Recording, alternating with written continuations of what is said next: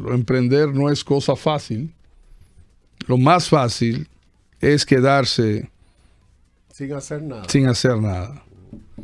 La disciplina es algo en contra de la comodidad. Si tú quieres estar cómodo, eso es contrario a la disciplina. Y los éxitos son vinculantes con la disciplina. Así es que en el día de hoy, decirles a todos ustedes que aquel que quiere avanzar en la vida necesariamente tiene que someterse al dolor. Sin dolor no hay crecimiento.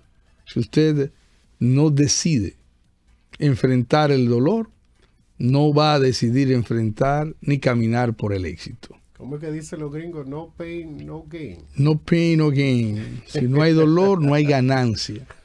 Así es que si usted no está dispuesto a levantarse todos los días y trabajar el doble de lo que otros lo hacen, usted no puede pretender tener el resultado que otros han tenido. Muchas personas atribuyen el resultado a ese tipo si tuvo suerte. Esa persona sí tuvo suerte. Y la verdad que hay, que hay un porcentaje importante de bendición, de gracia y lo que el mundo llama de suerte en las cosas. Hay gente que hace lo mismo que tú haces, que no tiene lo mismo que tú tienes. Pero Séneca, el estoico, decía que la suerte es la combinación de la preparación con una oportunidad. Hay muchas personas que le llega la oportunidad y por tanto le llega lo que ellos llaman suerte. Y no pueden aprovecharla porque no están listos. ¿Y por qué razón no están listos? Porque en la vida no se han disciplinado. La disciplina es el instrumento que te alista para cuando te llegue ese momento que la gente llama suerte. Me explico. Cuando David aprendió solo por disciplina autodidacta a tocar un arpa, cuando le llegó la invitación de Saúl a palacio, él estaba listo. Eso ¿Estás dando cuenta? Y llegó porque lo hacía bien. Llegó por la disciplina. Cuando David tuvo la oportunidad de matar al gigante, que es una oportunidad, él lo mató porque tuvo la disciplina de practicar con la onda. Porque no fue una casualidad solamente. él tenía la disciplina, él estaba en el momento correcto, pero él dice, no, pero yo he enfrentado leones, yo tengo la disciplina para defender mis ovejas cualquiera sale corriendo cuando viene la situación crítica, pero David no salía corriendo, él la enfrentaba. Entonces, cuando tienes la disciplina para hacer algo y lo haces constantemente sin esperar nada a cambio, entonces el día que te llega la oportunidad tú la aprovechas. Cuando José fue llamado por el faraón, José ya tenía la disciplina de limpiar una cárcel sin que nadie le dijera nada, de ser un mayordomo sin que nadie le dijera nada, entonces, esa disciplina, que es esa práctica, está descrita en el libro de Josué, cuando el Señor le dice, esfuérzate. La disciplina es un tema de esfuerzo.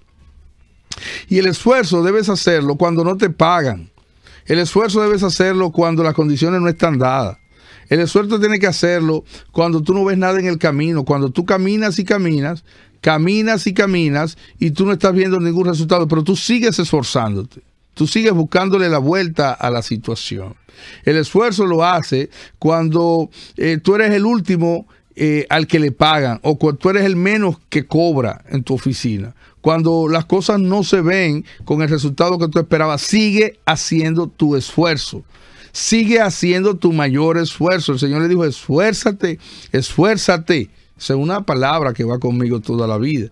Cuando yo estoy agotado, cuando no encuentro como el camino, cuando siento que hemos avanzado poco, el Señor me llama y me dice, esfuérzate, sé disciplinado. También lo dijo en el libro de Job capítulo 1, cuando el Señor le dice que Job era un varón perfecto. Perfecto es un sinónimo de disciplina, de trabajo todos los días, de querer que las cosas salgan bien cuando nadie te está mirando. La disciplina es aquellas realizaciones que tú haces bien cuando nadie te está mirando. Y eso duele, porque mientras los otros están acostados, mientras los otros no están haciendo nada, a ti te tienen subyugado ahí haciendo lo que tiene que hacer. Y tú dices, qué bueno, qué bueno que nadie quiera hacer esto, aprendo más. que nadie quiere hacer esto, yo tengo más oportunidades. Qué bueno que nadie quiere hacer esto, yo puedo meter mano ahora. Y entonces me doy el espacio. Así es que en el día de hoy yo hago el llamado a todos aquellos que quieren emprender que entiendan que la disciplina es el regalo que Dios le da a todos los hombres y mujeres, no importan de qué estrato social, para convertirse en la persona que muchos anhelan ser. José Francisco Peña Gómez fue un hombre de disciplina, vino de la loma del flaco y se convirtió en uno de los grandes íconos de este país, solo a fuerza de disciplina. Cuando le llegó la oportunidad, entonces estuvo preparado. Prepárate, disciplínate, motívate, arranca. Ahora las mañanas son diferentes. Motívate y arranca con el pastor Dio Astacio y su equipo en pura vida. No hay otra igual.